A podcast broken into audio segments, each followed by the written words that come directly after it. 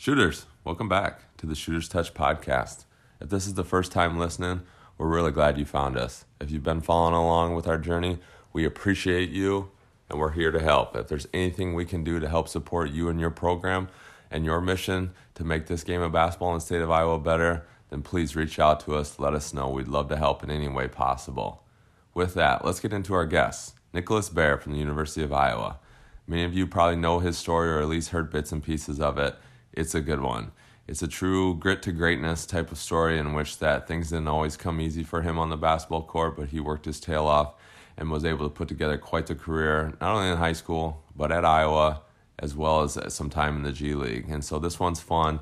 He talks about how he carves out a niche and how he just continued to work hard to develop his game. I promise there's something you're going to take from this um, if nothing else, FSB, which is going to mean a lot more to you here in a little bit. So, with that, let's get into it. Nicholas Baer, shooter shoot. I got shooter's touch. Can't nobody ball like me. I was getting, I was getting a lot of no letters, and I kept some of the letters because it was like motivation for me.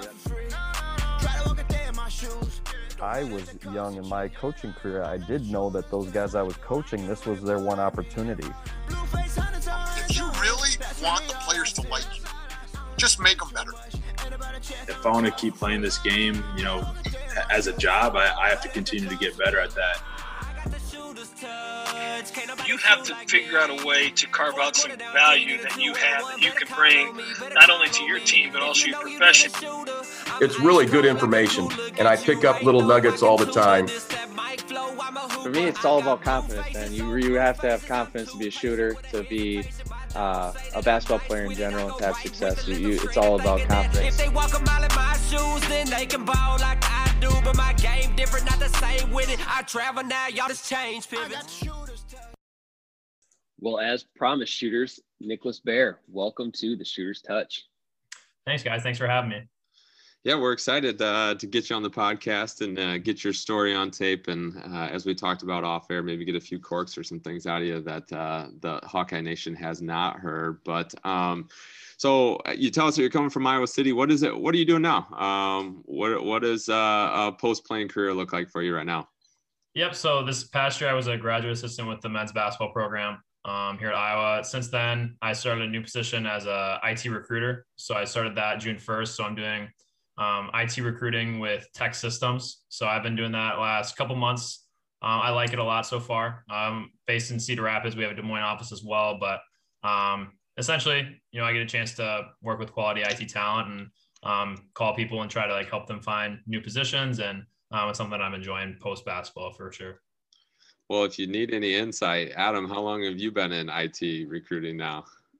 Yeah, it's uh, too many years to count, but uh, but I've been doing that for a while. So really, um, no yep, way. Yep. Yeah, love that.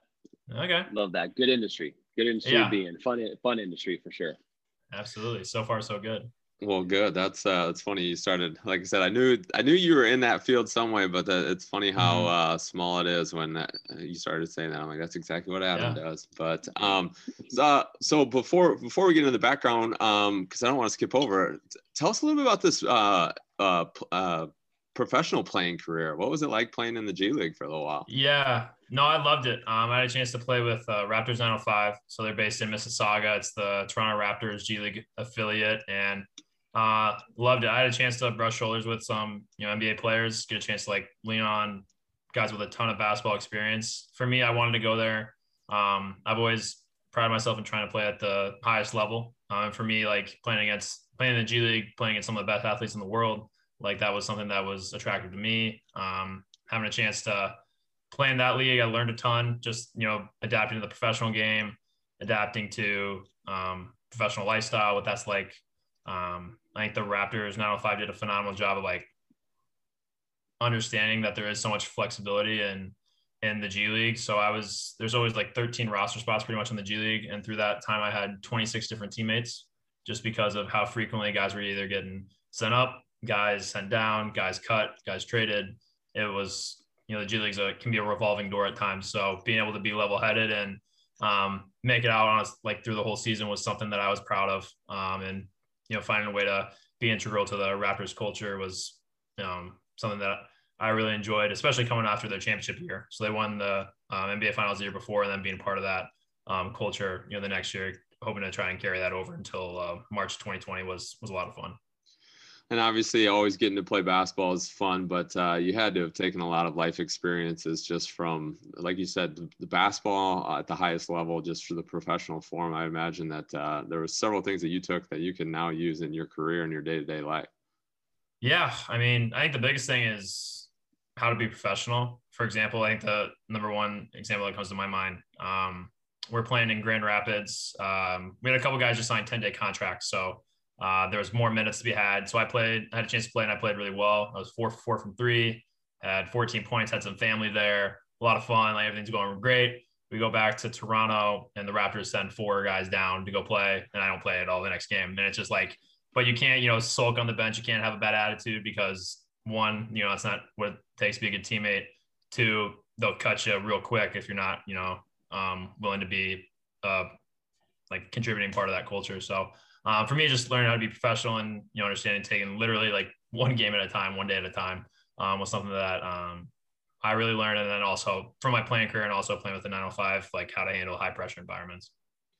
So what what do you think about comparison? Obviously, you uh, playing in the Big Ten, playing at a high level in college, and then getting an opportunity to experience the G League you know, selling the G League as an opportunity for these high end high school kids. Um, mm-hmm. compare, compare the two experiences. What do you think that a, a, young player coming out of high school right now that's maybe thinking about going right to the G League and um, getting that exposure? Maybe a little bit different now with name, image, and likeness. Um, but uh, mm-hmm.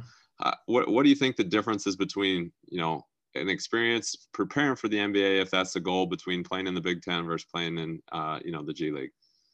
Yeah, I mean, playing in the Big Ten, like it's very high competition. I would say the G League is definitely a step up, and if you have an opportunity to take that step and can make some really good money doing it, I mean, just seeing like some of the contracts these guys signed this past year, like you know, I would definitely understand how that's a positive aspect of it. The only thing is where I really enjoyed the Big Ten was just that you really get like, which is you. It's interesting you mentioning name, image, and likeness, like getting a chance to really build your brand, like on like getting to play on national television, you know, getting to play in like the NCAA tournament, that type of thing. There are huge, huge benefits to that as well that I think sometimes get lost. But I mean, if you have a chance to make that type of money, like go for it. I think what we're going to see is that you can kind of do that in college as well, and then have both kind of you know your brand and your money, and then be able to go to the next level. But in terms of the actual basketball, definitely getting a chance to play in the G League is a big difference going from the Big Ten, which is you know high level, but playing against some grown men. You know, in the G League, like there's no like there's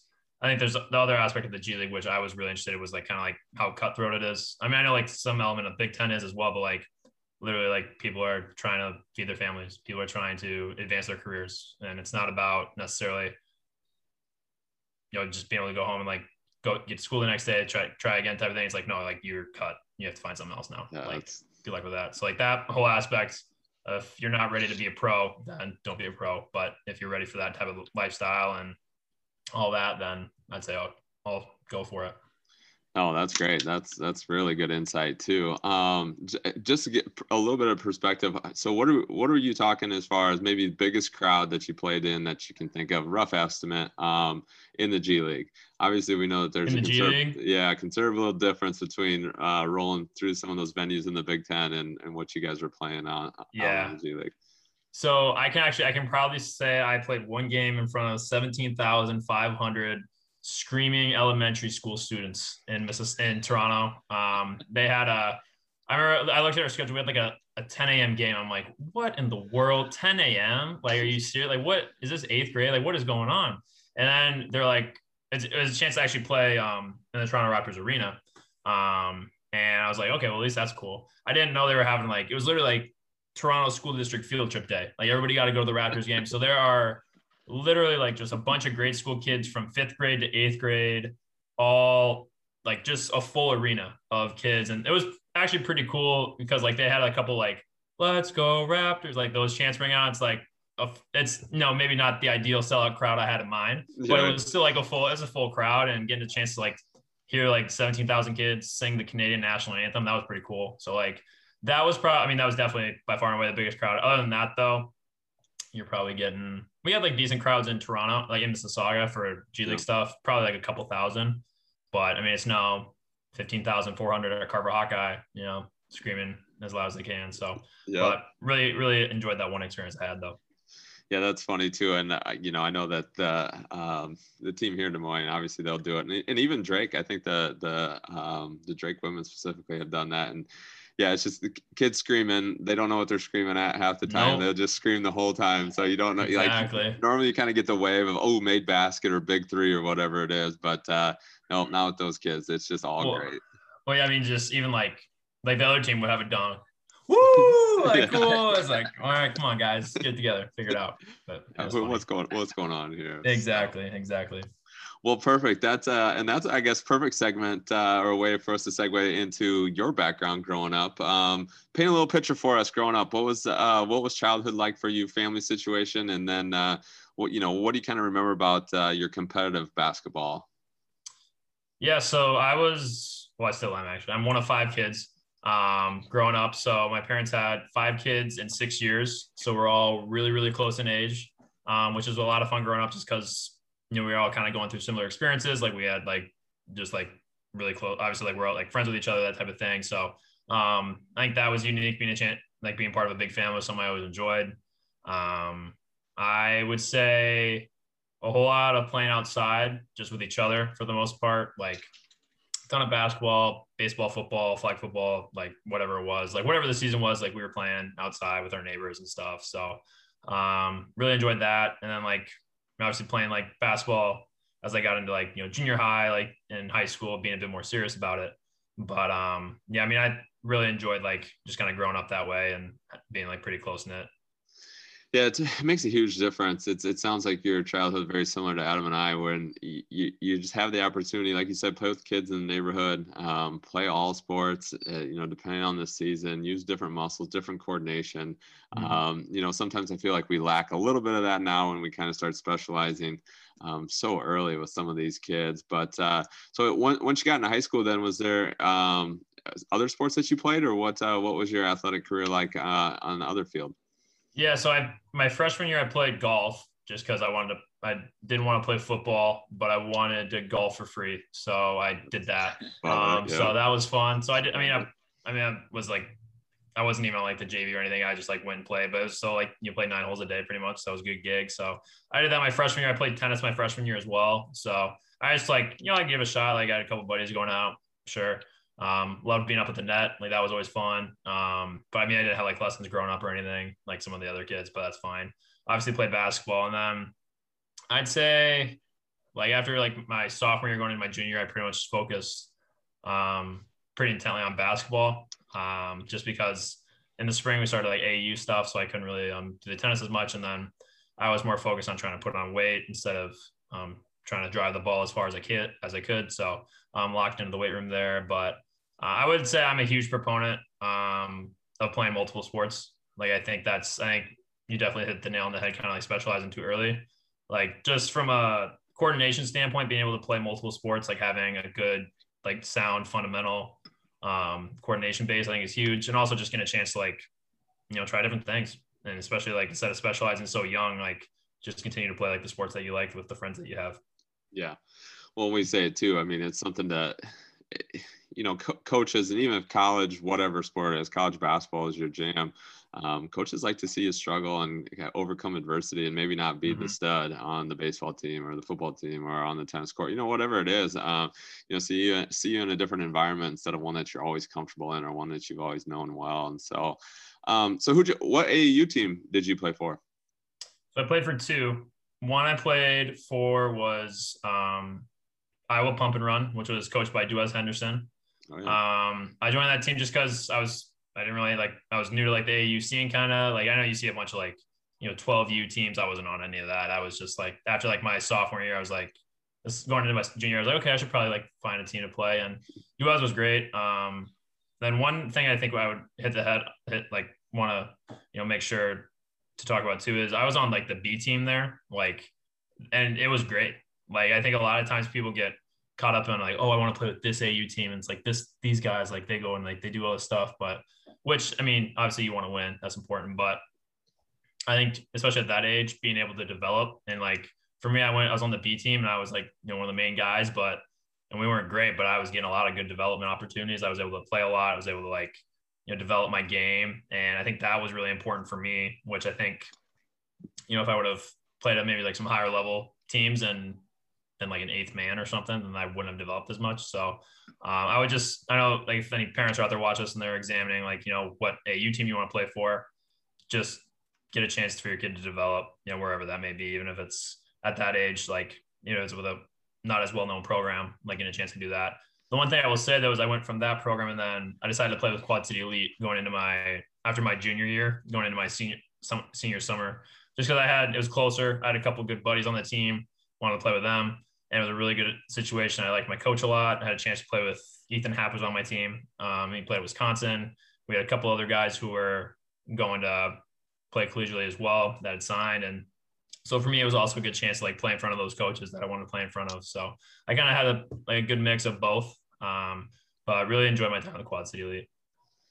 Yeah, we talk all the time on this podcast actually about fit, and I, am glad you brought that up because it's something where you know, like you said, it, it's all about the right fit. Because you could go and you can sit and maybe not get time, but the whole idea of playing summer and spring basketball is to get better. So it's like you might, you might as well be playing, like even if it's not the team that you originally wanted or whatever it is, like play because. Mm-hmm. uh AU is yes, it's a great recruitment tool, but it's make you better for your high school season. And um, sounds like it did that for you as well. Obviously, moving through your high school career, um, wrapping up your your senior year as conference player of the year and team MVP um, first team All State, All Conference. I mean, the Quad City Metro Co Player of the Year, and so um, putting in the time, like you said, it, it was something where I, I, know it, you know, wasn't easy. It wasn't something that uh, um, it just was gifted with that you had to work hard for. But uh, uh, it's it sounded like uh, things kind of came together.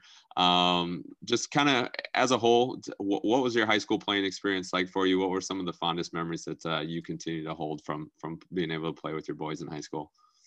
Yeah, I mean, I think the most the the thing that I definitely remember most is just like the friendships I still have like from those guys and all like we'll still go back and always remember those you know things. Like I even I had a chance to golf with some of like the guys I played with in high school you know this pat a couple weekends ago and just like getting to chop it up with them and like you know those are like relationships I'll always have. I think for me my high school experience I played on the sophomores. So my sophomore year I didn't play varsity. I played on sophomores. And again I was the guy like I was you know the main focal point. For me that was good. And you know, there's definitely benefits of playing, maybe playing varsity for like eight or 10 minutes. But for me, it was let's play 25, 28 minutes and, you know, really develop my game. So I think that was helpful.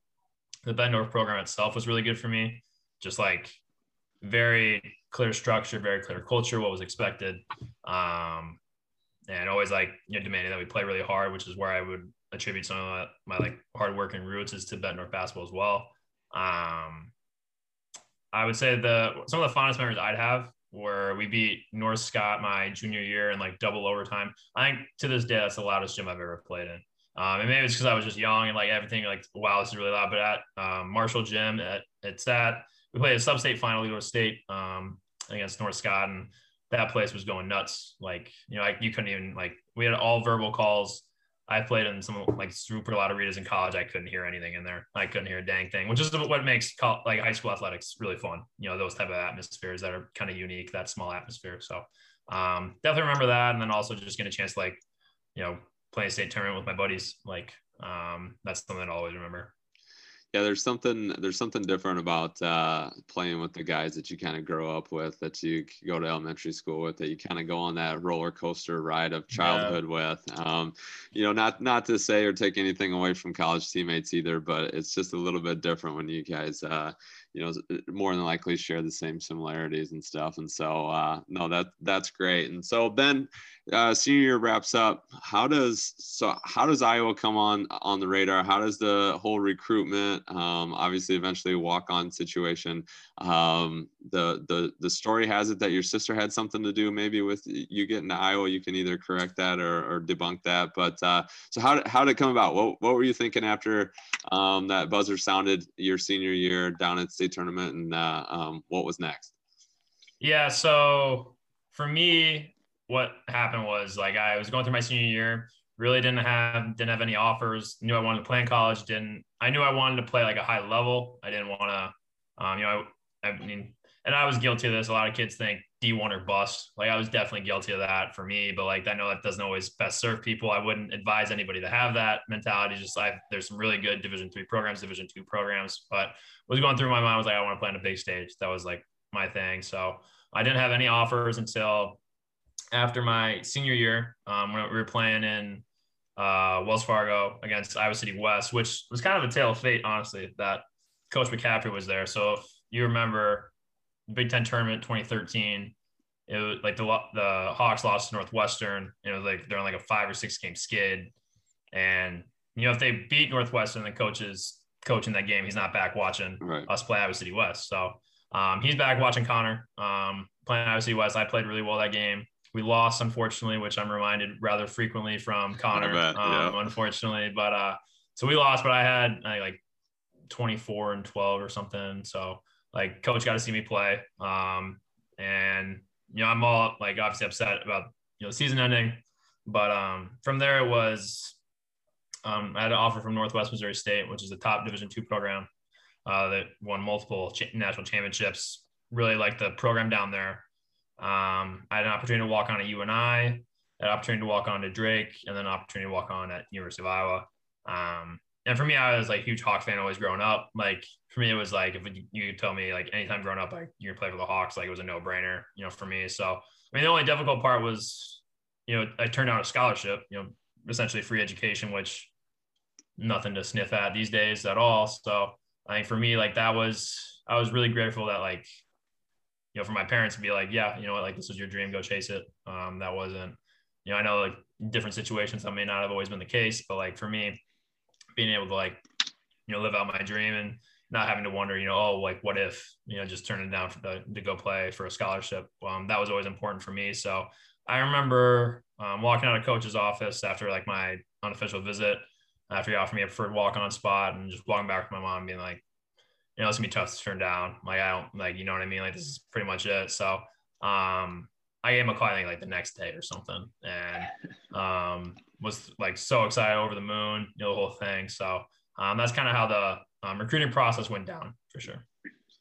So then the, the whole story about uh, your sister going in the office and telling Fran you got to oh, get right, my, right. my son or my brother there on the is, team, or how does that some, work? There's some truth to that. So she went in before my senior year. So after my junior year, she just went in. She didn't even tell me. She's like, that's kind of how the that's the sister Elizabeth is. She just kind of went in proactive. Was like, hey, by the way, I stopped by. Like she, I mean, she knew I wanted to play there. She like she was in on it. So like, um, she's like, I just said you need to get you guys should like check them out. You guys should watch some stuff. Like blah blah blah blah. And I'm sure there's that time like, all right, lady, you know, whatever.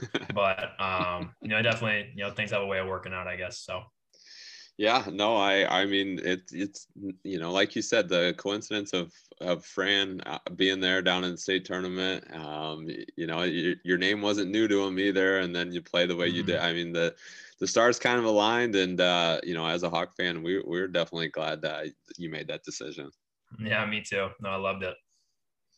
Yeah, that's awesome. Um, well, we talk about all the time on the podcast um, on our Nicholas, but the transition from high school to college.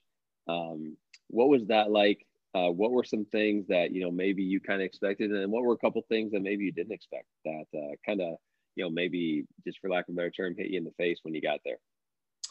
Yeah, I think for me, like on the court court wise, like basketball wise, like I think the biggest thing was the speed. Just like okay, going from like high school athletes to Aaron White's about to dunk on me. Now what? Like that's a completely different ball of wax. Like you know, just like strength, speed, that type of thing. I think basketball wise, like that was the biggest thing. And then also having like an expanded, expected understanding of what we're doing conceptually, just having like more concepts, that type of thing. So um, basketball wise, that. But I'd say just in general though, like I mean, 18, 19, there's a lot of stuff that hits you in the face that you got to like figure out. And it's a fun time. Like you're at like going to college, you're trying to figure out college, trying to figure out school, like social lives, the whole thing. So like then like being a student athlete, you know, everything, it's a lot to figure out. But, um, you know, for me, it was all I knew though. It was kind of like, that's what expect, that's what's expected of you. But, um, I would say the strength training for sure was something that really helped me too. Um, that was like a big shift. I mean, we had a pretty good strength tro- program at Bettendorf, but I mean, just taking it up in a level and an expectation um, at Iowa for sure. But I mean, there's just a lot that goes on your freshman year of college that you got to like you know, figure out on your own. So well, and Iowa yeah, City's no Iowa City's no joke for uh, incoming freshmen freshmen no, to try to not. navigate that for too. college for college kids in general. Yeah, uh, yeah, exactly. Um, what about I? Uh, as you mentioned a couple times about the strength program. Um, what was what was your high school strength program like? I don't I don't know about you, Brian, but I mean, you know, I'm from a small town, and we're obviously a little bit older than you you are, Nicholas, too. So mm-hmm. this, the the strength training honestly really wasn't on my radar till I got to till I got to college. Um, what was that? What was that like in high school? And then you mentioned it's a little bit, I mean, different, obviously, up in the strength game in college. But what? Uh, how did that? How did that differ from when you got to when you got to college? Yeah, so thankfully our strength program at Bettendorf was pretty advanced. So we had um, a lot of our strength coaches went and actually like had a chance to sit in on like some Iowa football lifts, like that type of thing, and then we're able to take that information back to us. So like, I, I mean, we I did a lot of like power lifts, so like hang cleans, power snatch, squats, like those were things that we were doing a lot of already. So uh, it was interesting, like stepping on campus and like you know some guys just didn't know like what to do with that. And I had the form down. I wasn't moving as much weight, but I had like, you know, I had the coordination down. Like knew how to have experience with that. So I would say my experience at Bettendorf really elevated me and gave me a chance to like put on weight a bit more, just like have by having that baseline of fundamentals. So, um, I mean, just in college, like I would say just like how often we lift. I think like at Bettendorf, like just with basketball, we lift like, I don't know, two times, three times a week. Whereas during my redshirt year, it was like four times, sometimes five times a mm-hmm. week, like just because I'm trying to like you're trying to put on weight, and that's like pretty much your job. So my freshman year, I weighed, I went in at like 175, and then I by the time I was done at my after my freshman year, I put on like I think I was like 195, like put on 20 pounds, and then I finished you know, like my senior year. I got up as to big as like 225, but like that was too much for me. But I mean, still like putting on like 50 pounds, like that's crazy. But I got down to like, I think I finished playing around like 210, 215 just because I like it was too much weight. So like I was able to like, mm-hmm. you know, for me, it was the best weight was 210, 215. Yeah. Yeah, mm-hmm. that's. I mean, obviously, you know, we've we've we've used to play college basketball too, and that's a that's a big aspect of you know putting on weight. A lot of these incoming freshmen, that's like you said, that's their job is to put on yeah. weight. Um, well, you mentioned your redshirt year. Uh, talk about that. I redshirted my freshman year as well. Um, I'm absolutely 100% happy I did it um, after the fact. But during my redshirt year, it, it was not fun for uh, um, a nice term. What was your redshirt yeah. year like? Um, what was the schedule like? And then, you know, how did you how did you handle that mentally? You know, I know, you know, I guess coming from, you know, probably playing the majority of the minutes your senior year of mm-hmm. high school and even even maybe all of high school. But uh, how did that? Uh, how did how did you handle that mentally?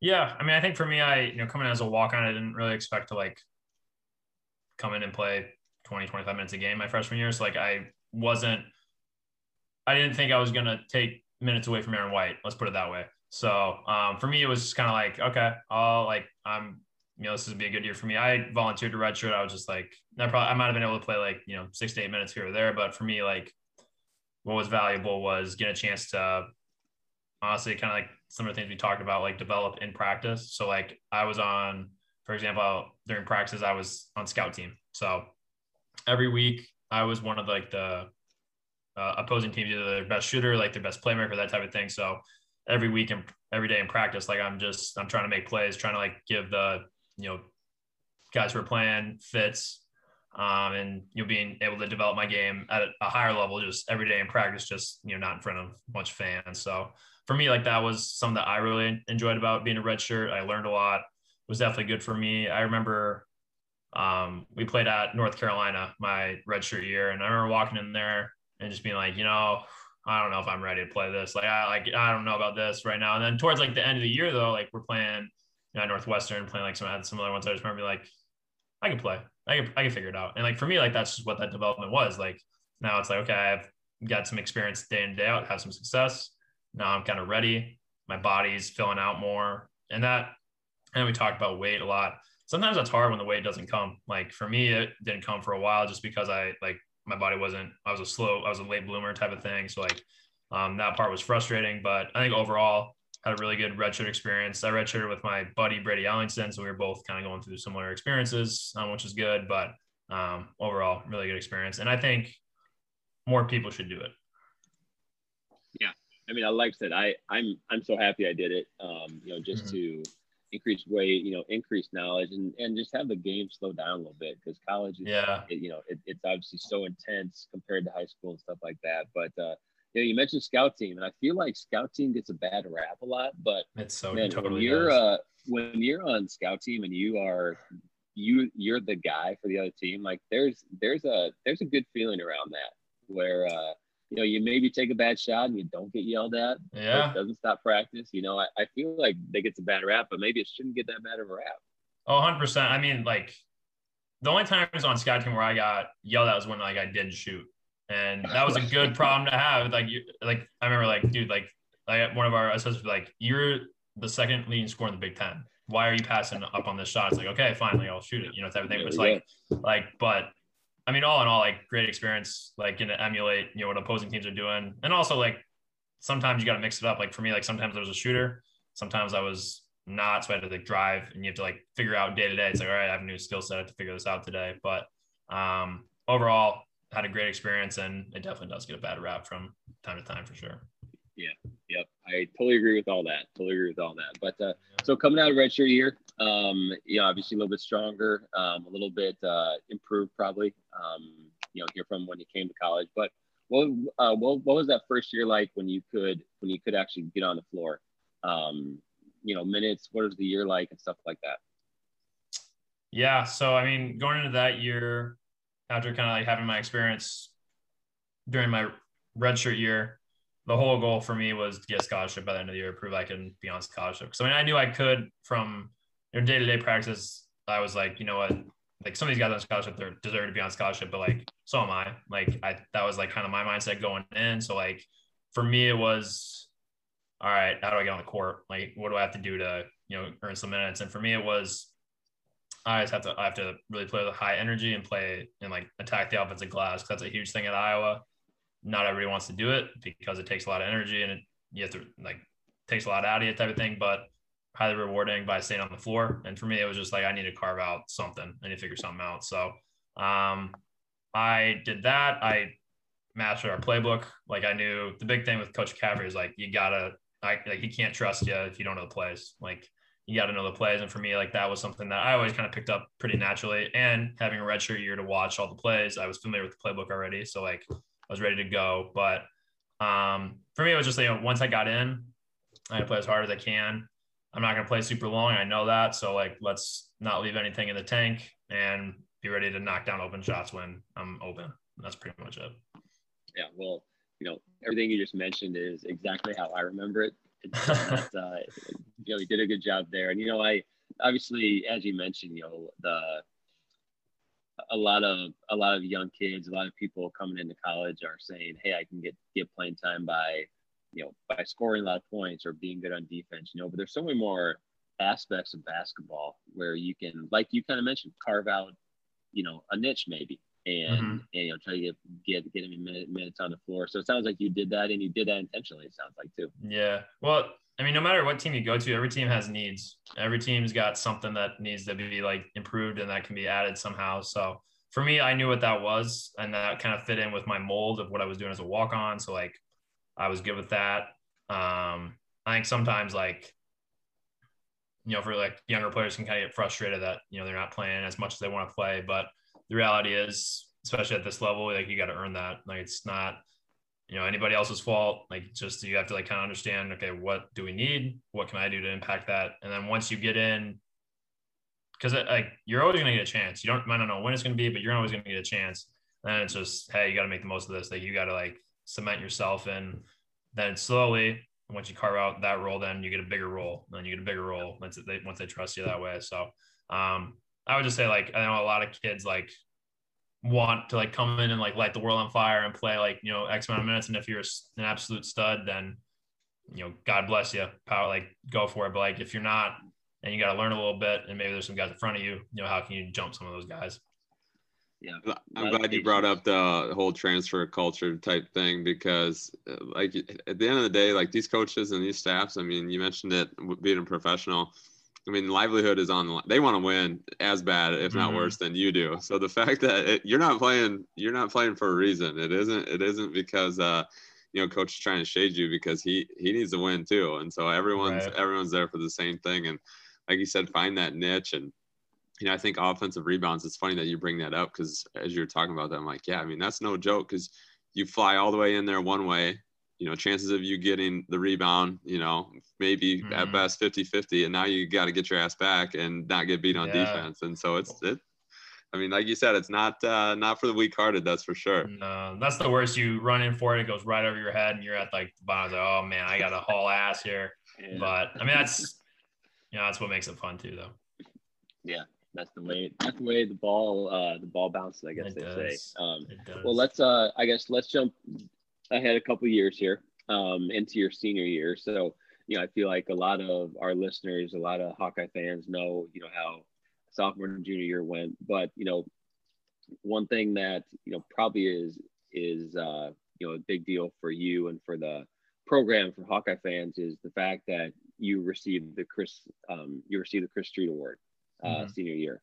Um, talk a little bit about that. You know, it, it, it sounds like growing up as a Hawkeye fan, you know, you, obviously knew of knew of knew of him before you got to Iowa. But I mean, what what do you remember about him? Um, what was that like getting that award and receiving that award?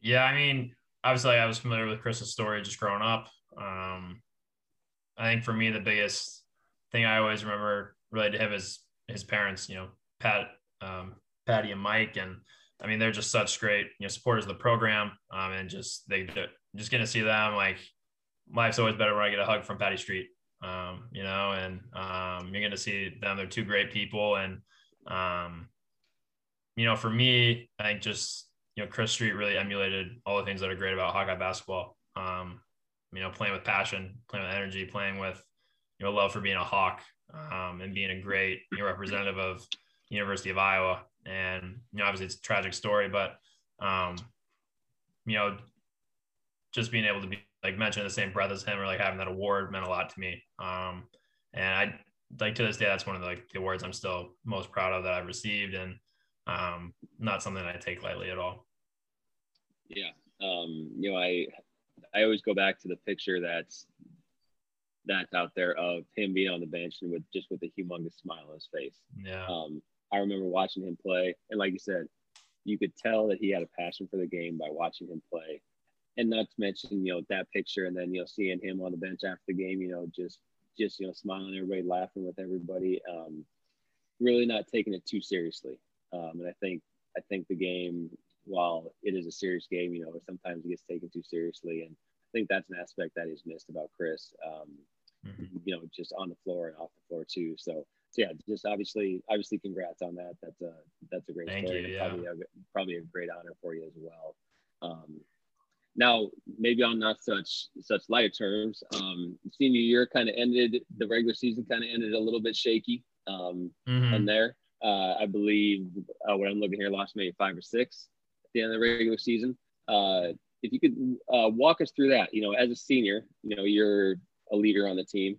Um, how did you handle that? Uh, what was the, you know, kind of the vibe around the team? You know, obviously losing five or six, and then going into the Big Ten tournament. Yeah, I mean, for us, I can just kind of go through my whole senior year. Like, um, we were coming off the heels of one of the worst seasons in recent Iowa basketball memory. You know, going 14 and 19, and I think for me, the whole off season and going into the season was I refused to accept going out like that. I will not go out 14 and 19. That was like my biggest fear. That was like, you know, we have to turn this around. No way am I going out like that. So we, I mean, we did. We uh, like we definitely did. Started the year, won the um you know 2K Classic in Madison Square Garden. Get a chance to win a championship in Madison Square Garden. That's something I'll always remember. Um, you know, with my buddies, my senior year with my brother there. So um, that was definitely something special. And then just getting a chance to you know, have a pretty solid season. Um, I started off pretty well, and you know we ranked for like you know throughout the year. And for me, it was I always like you know, we got to get to the tournament. Like we got to go. You know, like there's that's been always, that's always my dream. That was always like, you know, getting a chance to play on CBS, play on the biggest stage and, you know, really all of sports. Um, it was a little tough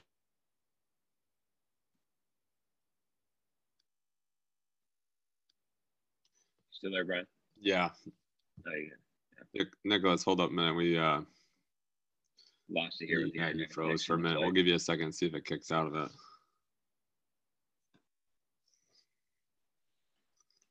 Maybe.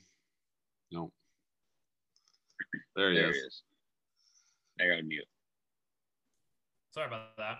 That's all right. Um, but So- uh, yeah. hold on. So it so, was. Um, hold on, hold on, Nicholas, just a second. So Definitely like not how I want to go out my senior day, but you know you can't always have everything. So hold, Nicholas, um, Nic- that part was. Nicholas, hold on just a second, okay? Because we gotta we gotta start you because we missed like the good stuff. So just hold on, just hold on a minute, um, because you're still a little frozen. So I want to give it just a second here.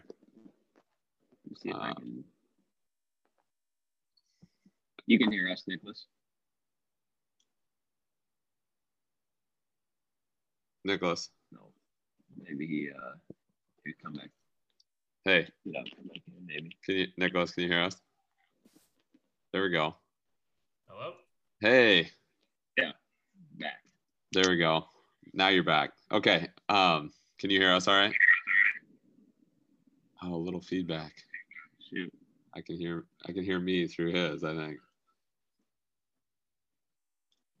Hey, Nicholas, if you can hear us, um, maybe try to end or leave and then come back in through that link that, that Brian sent you. There we go.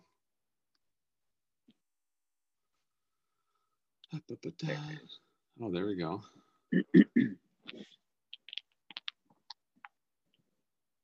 There he is. Look at that. Are you on your phone now? He's back. back. I, I can see him. There we go. How are we doing now? Hey, that's good. There we go. Yeah. All right. Cool. You can you can hear us? Yep, I can hear you. Sorry about that. Okay.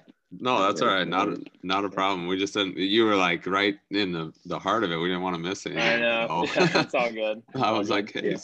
stop just a If, second. uh, if you want to start from, um, you know, not wanting to go out uh, with a 14 and 19 record, uh, Yeah. we'll just we'll edit Yeah, it from so- there and then and yeah, then so- from there. Just talk about because you said um, you're talking about winning that championship at uh, Madison Square and then wanting to play, you know, in the NCAA. Yeah. kind of where you're at. So just pick up from there. Yep. Be able to edit it out. Sure. Yeah, I mean, getting a chance to play in Madison Square Garden, winning a championship there, that was something that I was really proud of, and getting a chance to do that with my brother on the team, like that was really special. Um, you know, and then going throughout the year, we had some you know big wins. Beat Iowa State, always good to beat those guys. So um, got to beat them at home, and I played really well there. So I was always you know happy to go out on that note. Um, yeah, towards the end of the year, we had a little bit of uh, dysfunction there. Didn't um, you know finish that regular season how we wanted to. Um, had a really tough loss at Nebraska um, at the end of the regular season. I let that one slip away. So I mean, we were still pretty confident in like ourselves just because we knew what we had in us, like what we were capable of. Um, so yeah, going into Big Ten tournament, um, you know, coming up against Illinois, had a chance to play them, and um, you know, I played really well that game. We had a lot of guys shoot it well. Um, Tyler Cook had a monster dunk. Like that was fun. Just getting a chance to like you know play in front of um, my family in Chicago and like you know United Center. That was special. So um, you- you definitely guys- experience there. You guys blew the doors off of them too. That We did, yeah. That was that was something special. Like you said, to be able to come from, you know, like you said, overall a, a really great season, and then to go on a little bit of a slide um, there towards the end of the year, not what you guys wanted, going in the Big Ten tournament where it's kind of, eh, you know, what what's the Big Ten tournament look like, and then to come out and and just blow the doors off of Illinois, that had to had to give you a little bit of a sigh of relief, anyway. Yeah, I did. I mean, like we weren't really concerned about being on the bubble too much, but like a little bit, like we kind of like put ourselves in that position, so we wanted to like really solidify ourselves, but also just like getting back to playing really good basketball. Like that game, like we moved the ball well. Illinois was a unique team to play against. We really executed our game plan well, um, and you know, just was pretty reassuring like going into the postseason. Yeah. From the the end of the season to the Big Ten tournament, was there much mention um, internally with the team of the of the five out of six losses, or was it just you know, hey, we're we're past that. We got Big Ten tournament ahead of us. Uh, a little bit of both. I mean, like there was some obviously some conversation just about, hey, what are we not doing right? You know, what's got to change here as we get into postseason play. But it wasn't like there's that good mix of hey, we need to shift things and this isn't going right, but the sky's not falling. Like we're not gonna you know, abandon ship or anything. Like, you know, trying to be able to like keep people in a good state of mind. So, I mean, there's a good mix of both, I would say. Awesome, awesome. So Illinois, uh, as we said, played played very well against Illinois. Um, who'd you who'd you draw after that? We played Michigan, so we ran into Michigan. Um, ran into a buzzsaw there, so um, didn't uh, just didn't play it all that well, um, to be honest with you. So, um, yep, that Big Ten tournament came came up a little short, but um, for us, we knew all right, we're in the tournament. We don't know where we're going. We don't know who we're playing, but we've done enough to, you know, earn a chance to play in the dance. Yeah. So talk to me a little bit about that week or or the couple days um, here with the Big Ten tournament with that loss uh, and Selection Sunday. Um, obviously, it sounded like you guys are very confident of making it, um, which which I think should have been. Um, and then did you did you draw 10-7? 10-7, Yep, we were the ten yeah. um, against Cincinnati, the seven. Yeah. What was the? Um, I guess what was uh, you know when you, when you saw you when you started your Cincinnati, um, what was thought process? What was obviously happy to be in the NCAA tournament just regardless, but uh, what was the um, you know what was the thoughts around the team and and currently with coaches and stuff like that? Yeah, I mean, honestly, I thought we were going to play the seven ten. I just thought we were going to be a seven. That was kind of like the general consensus. We were uh, we thought we were closer to the seven eight line than we were the nine ten line. So, um, I think for us, like, I mean, I was a little familiar with Cincinnati. I don't like see that often. You know, I didn't watch a lot of Cincinnati, a ton of film. Um, but for us, I mean, we looked at okay, playing Cincinnati and Columbus, so like, you know, they're gonna maybe like an advantage in the crowd, but um, you know, overall, just like you know, it's a chance to advance. You know, and this is just our next opportunity. We worked the whole year to play in the NCAA tournament, and now we have the opportunity. So let's go get it. Well, I, will tell you from this side of things, uh, I de- definitely didn't love the draw initially, like you said, for the reasons of where the game was at. Um, Cincinnati, you know, I don't know a ton about them, but it's just just a matchup, and then being on that ten line. I, as, as a Hawk fan, um, watching Selection Sunday, that uh, um, maybe had the same spirits with a little bit more doom and gloom because I didn't have the same amount of control over the situation that you did. Um, but yeah, uh, but uh, obviously you guys put together a nice game plan, and uh, uh, things went things went really well in that first round matchup. Yeah, one thing I think is important to remember about that is um, throughout the whole year, it was it started um, in our meeting right before like we started off season workouts in the spring before, and we started spring workouts. Coach McCaffery comes in, and he's like, "Guys, spent spring break in uh, I think it was in Phoenix. That was spring break. I was in Phoenix. Like I hated it. It was awful. He's like, I he's just like he's like, you know what, guys, like forget spring break. Like that's like then so that became FSB. That became our thing. Like that was like our mantra. Like the whole year it was like I don't want to be on spring break. I was on spring break that year too. I was in Florida with like my family. It was awful. I hated it. Like it was like I wanted to be anywhere but there. I just wanted to like sit at home and like not do anything. So for us, like the whole mantra the whole year was FSB. Like we don't want to be like we don't want to be sitting at home on spring break like with our classmates. We want to be playing. So um, we had that. But yeah, going into um, the game in Cincinnati, we knew they were really good. We knew Cumberland was really solid. Like their big thing was um, going into the you know, they always go to opposite glass. Like we knew like they had similar playing styles, but um, for us it was like okay, you know how do we kind of combat that? How do we be prepared for that? Especially when you have like a little bit of a shorter turnaround with a team you've never really prepared for. So um, our coaching staff put together a good plan. We stayed the course. Um, I remember we got down 18-5, I think. Like I think you know it would have been easy to kind of throw in the towel clearly that whole tournament we proved we wouldn't um, ever like quit or anything like that. So um, we were able to stick with it. I remember Jordan had some you know big plays.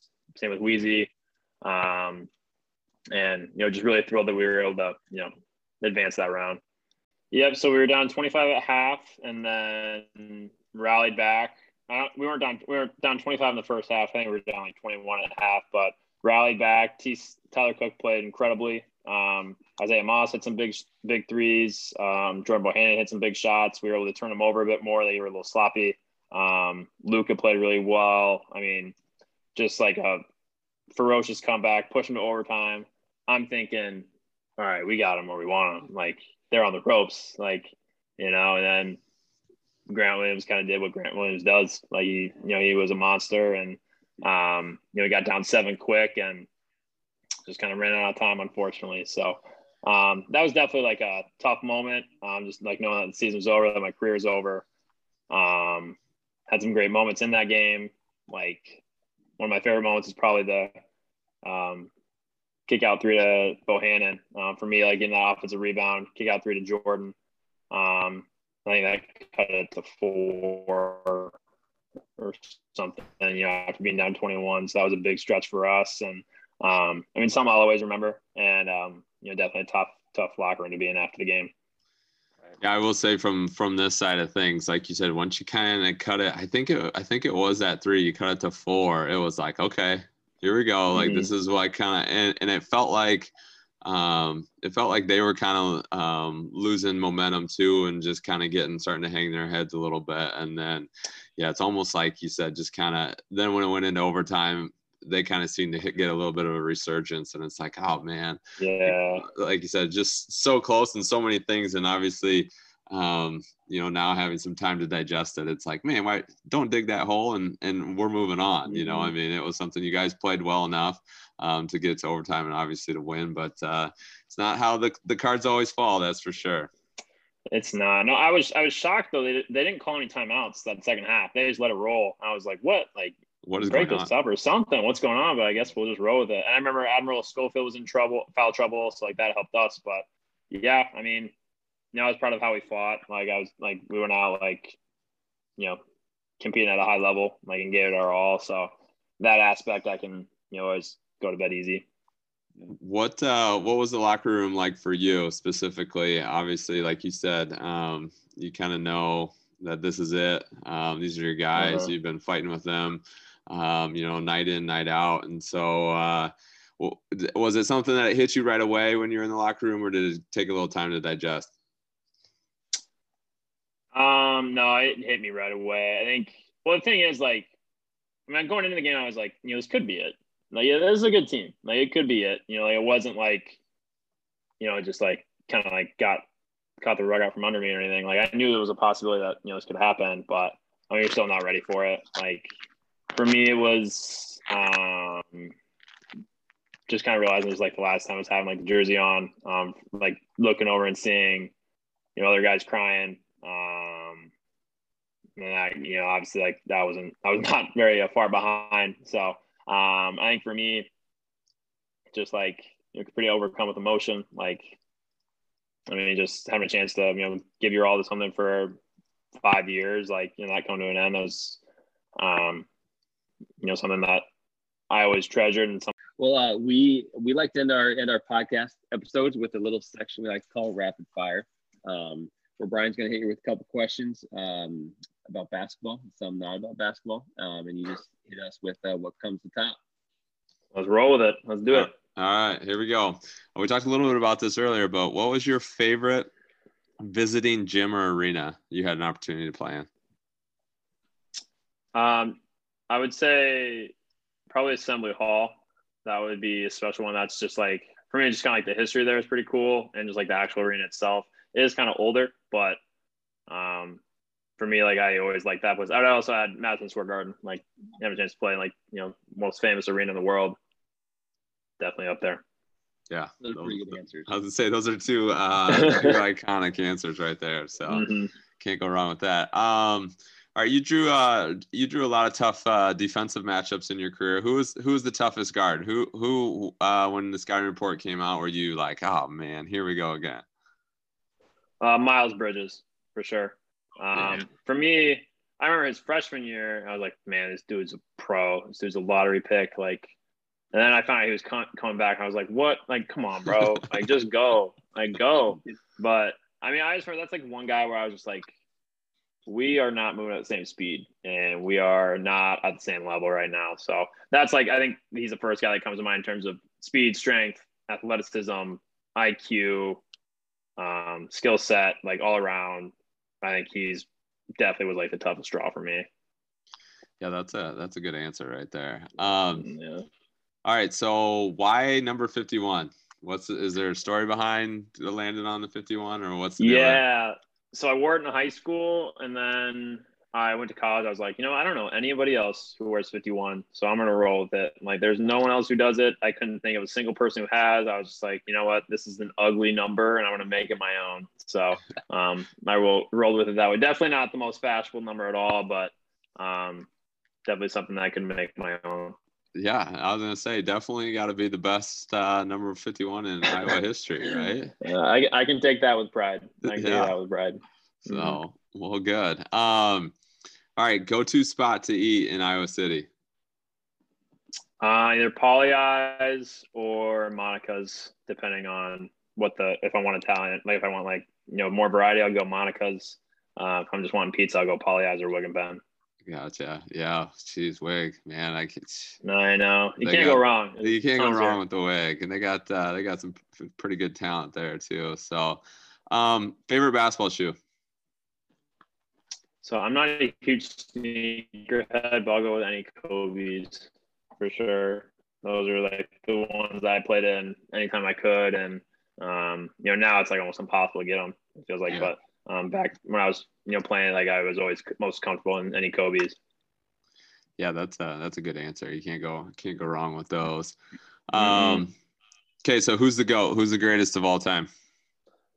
LeBron James is the goat, undisputed for me. I just I always think it's interesting when people like obviously there's definitely an argument for MJ, of course, but I just always think it's interesting when I come across people like my age who are like MJ. People, it's like, dude, like you weren't you weren't watching him in the crib. Like you were like like we've been watching. Like for me, I've been watching LeBron since as long as I can remember. Like um, for me, like my most memorable like NBA memories are watching LeBron go up against Golden State, like that type of thing. And for me, um, like when you look at his overall resume, like I still think I'm interested to see how this new experiment works with going the whole veteran route. We'll see how that goes. Um, but um, you know, I'm optimistic. Hopefully, he can get another championship here. But um, for me, he's you know my my goat. It's, it's funny you say that because we've we've kind of distinguished with this question. We've asked a lot of people on the podcast, and it's definitely age demographic. Um, oh, 100%. As far as, as far as where you fall into it, we kind of usually have a pretty good idea that LeBron is coming, and then sometimes yeah. they'll, they'll throw an MJ at us. But uh, I think that uh, it's funny too because it it has a good perspective, and so I like that. Yeah. Um, all right, favorite sports movie. Mm, favorite sport, probably remember the Titans. Ah, that I mean, co- that's a that's just I don't know. I, I think that like the dialogue, like obviously like everything that's going in there, football itself, like I think that's they got some great one-liners in there. Like you can just pick up anytime, you know, chance to watch that movie. So that's probably top one for me. That's that's good. It's awesome too how mm-hmm. often Remember the Titans comes up on a basketball podcast too, and and we and we had really? to change yeah, and we had to change that question from from basketball movie to sports movie because when you think basketball, everyone yeah. says Hoosiers, and so it's like, You're right? You know, when you start to get other genres or other sports in there, it's uh, it's fun how that has has has twisted a little bit. But mm-hmm. um, all right, two two more questions here, and we'll get you out. But uh, so a little bit of a loaded question here. What was the best thing about being a Hawkeye?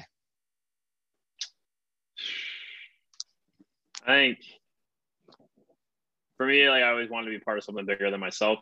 And so for me, like getting a chance to play in front of 15,400 people, like I always remember like certain memories where like crowds on their feet, like where like, you know, I got a big momentum shot here and like this like really shifted you know, the game, like crowds going nuts. Like I ain't getting a chance to play on the biggest stage. Like that was my favorite part. And um, to do it representing the school and state that I loved was, you know, cherry on top. Yeah, absolutely. That uh, that's a good answer. And so, all right, last one then. Um, we'll get you out of here. What does what does it mean to you to have the shooter's touch? Have the shooter's touch. Two things. One, obviously having like you know good fundamentals, like just like like the like soft touch, but more importantly, than anything like you gotta like you know people either struggling with their shot like they were in like a shooting funk. It's like like across people, dude, you've been shooting for as long as you can remember. Like you're a good shooter, just shoot it. And for to me, it's just like I think sometimes you you can get like caught up in mechanics like this and that, but like unless you believe that thing's going in, it's not going to go in. So for me, I remember in the G League, um, one of the guys, NBA guys that was with us was Justin Anderson. He was at uh, University of Virginia. He's been in and out of the NBA. And I was like kind of struggling. I was just had a hard time like adjusting to like the NBA line, but um, he came up to me in one of the practices like he just said, "You got to shoot that thing with conviction, brother." And I, that's something that's like always stuck with me is shoot it with conviction. And you know, if you don't believe it's going in, it's got zero chance of going in. So shoot that thing with confidence. Shooters, there you have it, Nicholas Baer. We appreciate you sticking with us. We had some connection issues there towards the end, and uh, saved what we could. So hopefully, hopefully you got the gist of where we were trying to go with that. Um, it did jump around a little bit, but uh, we we wanted to save as much as we could. Uh, we appreciate you listening. Again, thank you for all your support and listening to the podcast. If you could tell a friend or a colleague, we'd greatly appreciate it. Even better if you could drop a five star wherever you get your podcasts. And always remember, shoot or shoot.